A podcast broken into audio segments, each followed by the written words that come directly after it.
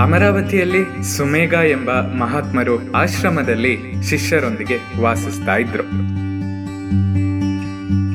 ನಗರದ ನಾಗರಿಕರು ದಿನಾಲು ಹಗಲು ಅವರ ದರ್ಶನಕ್ಕಾಗಿಯೂ ಸಂಜೆ ಅವರ ಉಪದೇಶ ಕೇಳಲು ಬರ್ತಾ ಇದ್ರು. ಹೀಗೆ ಆಶ್ರಮದಲ್ಲಿ ಯಾವಾಗಲೂ ಜನ ಜಂಗುಳಿ ತುಂಬಿರ್ತಾ ಇತ್ತು. ಶಿಷ್ಯರಲ್ಲಿ ಒಬ್ಬನಿಗೆ ಮಾತ್ರ ಕಳವು ಮಾಡುವ ಚಟವಿತ್ತು. ಅವನು ಸಂಧಿ ಸಾಧಿಸಿ ಬಂದವರಲ್ಲಿಂದ ವಸ್ತುಗಳನ್ನು ಹಾರಿಸ್ತಿದ್ದ. ಒಂದು ದಿನ ಅವನು ಕದಿಯುವಾಗ ಮಾಲು ಸಹಿತ ಸಿಕ್ಕನು. ಶಿಷ್ಯರೆಲ್ಲ ಕೂಡಿ ಅವನನ್ನ ಆಶ್ರಮದಿಂದ ಹೊರಗಟ್ಟಬೇಕು. ಇಲ್ದಿದ್ರೆ ಇವನ ಚಟ ಬೇರೊಬ್ಬರಿಗೂ ಅಂಟುವುದು ಎಂದು ವಿನಂತಿಸಿದರು.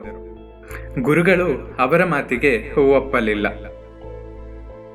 ಸ್ವಲ್ಪ ದಿನ ಕಳೆದವು. ಮತ್ತೆ ಅವನು ಕಳ್ತನ ಮಾಡಿದ. ಈ ಸಲವೂ ಕೂಡ ಶಿಷ್ಯರೆಲ್ಲ ಅದೇ ಮಾತನ್ನ ಹೇಳ್ತಾ ಇದ್ರು.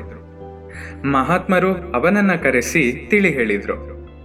ಆದ್ರೆ ಆಶ್ರಮದಿಂದ ಹೊರ ಹಾಕ್ಲಿಲ್ಲ ಎಷ್ಟು ತಿಳಿ ಹೇಳಿದ್ರೂ ಅವನಲ್ಲಿ ಮನೆ ಮಾಡಿದ ಚಟ ಹೋಗ್ಲಿಲ್ಲ.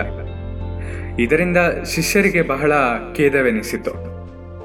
ಪೂಜ್ಯರೇ, ಇವನಿಂದ ಆಶ್ರಮಕ್ಕೆ ಕೆಟ್ಟ ಹೆಸರು ಬರುವುದು. ಇವನನ್ನು ಹೊರಗೆ ಹಾಕಿದೆ ಇಲ್ಲವೇ, ನಮಗೆ ಆಶ್ರಯ ಬಿಡಲು ಅಪ್ಪಣೆ ಕೊಡಿ, ಎಂದರು. ಮಹಾತ್ಮರು ಗಂಭೀರ ಮುದ್ರೆಯಲ್ಲಿ ತಾವು ಈ ಆಶ್ರಮ ತ್ಯಜಿಸಿ ಹೋಗಬಹುದು. ಆದರೆ, ನಾನು ಇವನನ್ನು ಹೊರಗೆ ಹಾಕುವುದಿಲ್ಲ ಎಂದು ನಿರ್ಧಾರದ ದನಿಯಲ್ಲಿ ಹೇಳಿದರು. ಹಾ, ನಿಮಗೂ ಕೂಡ ಆಶ್ಚರ್ಯವಾಗ್ತಾ ಇದೆಯಲ್ವಾ? ಒಬ್ಬ ಕಳ್ಳನನ್ನ ಆಶ್ರಮದಲ್ಲಿ ಇಟ್ಕೊಳ್ಳೋದು ಈ ಎಷ್ಟು ಸರಿ ಅಲ್ವಾ? ಅದೇ ರೀತಿ ಶಿಷ್ಯರಿಗೂ ಕೂಡ ಆಶ್ಚರ್ಯವಾಯಿತು. ಆಗ್ರಹಪೂರ್ವಕ ಕಾರಣ ಕೇಳಲಾಗಿ ಮಹಾತ್ಮರು ಹೇಳಿದರು. ನೋಡಿ, ಶಿಷ್ಯೋತ್ತಮರೇ, ತಾವೆಲ್ಲ ಒಳ್ಳೆಯ ಚಾರಿತ್ರ್ಯ ಉಳ್ಳವರು ಒಳ್ಳೆಯ ಕಾಯಕನಿಷ್ಠರು.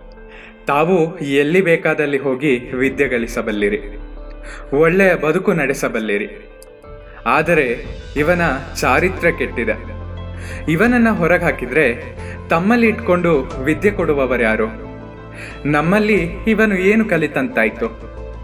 ಕಾರಣ, ಇವನು ಕಲಿಯುವವರಿಗೆ ಇಲ್ಲೇ ಇರಲಿ. ತಾವೆಲ್ಲ ನನ್ನನ್ನ ಬಿಟ್ಟು ಹೋಗ್ಬೋದು ಎಂದ್ರು. ಮಹಾತ್ಮರ ನುಡಿಗಳಿಂದ ಕಳ್ಳ ಶಿಷ್ಯನ ಮನಸ್ಸು ಪರಿವರ್ತನೆಯಾಯಿತು. ಅವನ ಕಣ್ಣುಗಳಿಂದ ನೀರು ಚಿಮ್ಮಿತು. ಕಣ್ಣೀರಿನಿಂದ ಗುರುಗಳ ಪಾದವನ್ನು ತೊಳೆದನು.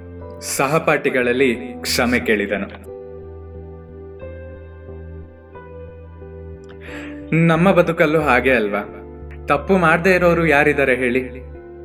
ತಪ್ಪಿಗೆ ಶಿಕ್ಷೆಯನ್ನ ಕೊಡುವುದಕ್ಕಿಂತ ಅವರ ಮನ ಪರಿವರ್ತನೆ ಮಾಡುವುದು ಶ್ರೇಷ್ಠ ಅಲ್ವಾ?